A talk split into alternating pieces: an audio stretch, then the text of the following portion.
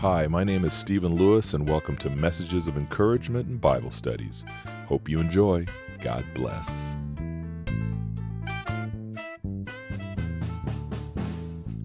Hey, folks, glad you could join me today. Hope you're doing fantastic. Today, we're going to continue with What Type of Salt Are You? Part 2. As you may recall, in Part 1, I discussed the comparison of being like table salt as a Christian. In this segment, we're going to talk about rock salt. And as we continue, please keep an open mind, because if you allow me to, I may spark a flame in you, which God, of course, would get the glory. So let's get started. As a Christian, we are the salt of the earth, according to Matthew 5:13, which states, "You are the salt of the earth, but what good is salt if it has lost its flavor? Can you make it salty again? It will be thrown out and trampled underfoot as worthless." So once again, as I stated in part 1, this verse spoken by Jesus to the disciples in the Sermon on the Mount is also meant for us today as believers. The question that I want to pose to you once again is, what type of salt are you? So let's look at road salt. As most of you know, road salt is a type of salt used to clear ice off of roads in the wintertime as well as to prevent slick roads before they occur. This salt is only used in certain regions and on certain occasions. During that time, it is in high demand, but only depending on the weather. No snow and ice, no need for road salt, as some of you folks already experience in the Philippines and Samoan Islands and those beautiful places like that. But during bad storms, many people depend on road workers to salt the roads so they will be safe. From another perspective, road salt does some serious damage to its enemy, ice. Only when it's present, of course. Now, how can we compare this salt to Christian life? I think many of us have fallen under the road salt category for the following reasons. Have you ever been on fire for the Lord and everything was flowing, and then all of a sudden something gets dumped in your lap?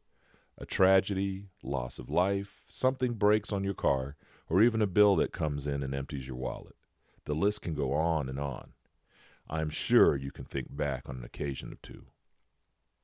So the word says that we are seated in heavenly places with Christ, as it says in Ephesians 2 6, which says, For he raised us from the dead along with Christ and seated us with him in the heavenly realms, because we are united with Christ Jesus.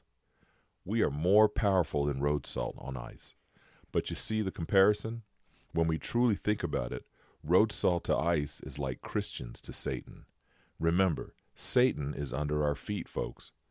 The God of peace will soon crush Satan under your feet. May the grace of our Lord Jesus be with you. Romans 16:20. So why is it that when things go horribly wrong, we forget who we are?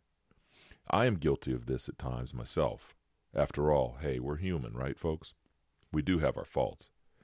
And that's when I have to focus on God's word and remember who I am in Christ.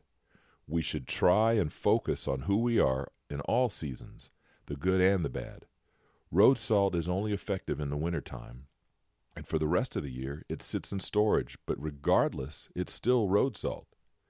We as Christians know who we are when things are going great, but do we remember who we are and how blessed we are when things are going wrong? A good example of the rock salt type Christian would be of Elijah and how he defeated the priests of Baal with God on his side and then fled for his life when he was threatened by Jezebel. And I encourage you folks, when you have a moment, take the time to read about Elijah and the prophets of Baal, how he fled in fear, but then was restored back to the man of God, as you can read that in 1 Kings 18 through 20. And regardless of what we are going through, we must remember who we are in Christ and what benefits we have, regardless of the season. And here are some reminders for you from the Word. Just two I'm going to list, but you know there's plenty of them out there, folks. Romans 8:37 says no, despite all these things, overwhelming victory is ours through Christ who loved us. And Philippians 4:13, which many of you know very well, for I can do everything through Christ who gives me strength.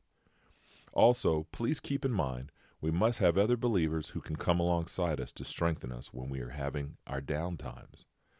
So keep in mind, we are the salt of the earth and must remember to not only share that flavor of Christ with the world around us, but to also strengthen one another each day. Amen. And folks, I'd just like to say be sure to look out for part three coming soon. And I hope this blessed you today. And if it did, be sure to share it with your friends and family and strangers as well. Feel free to leave a comment. God bless you and yours.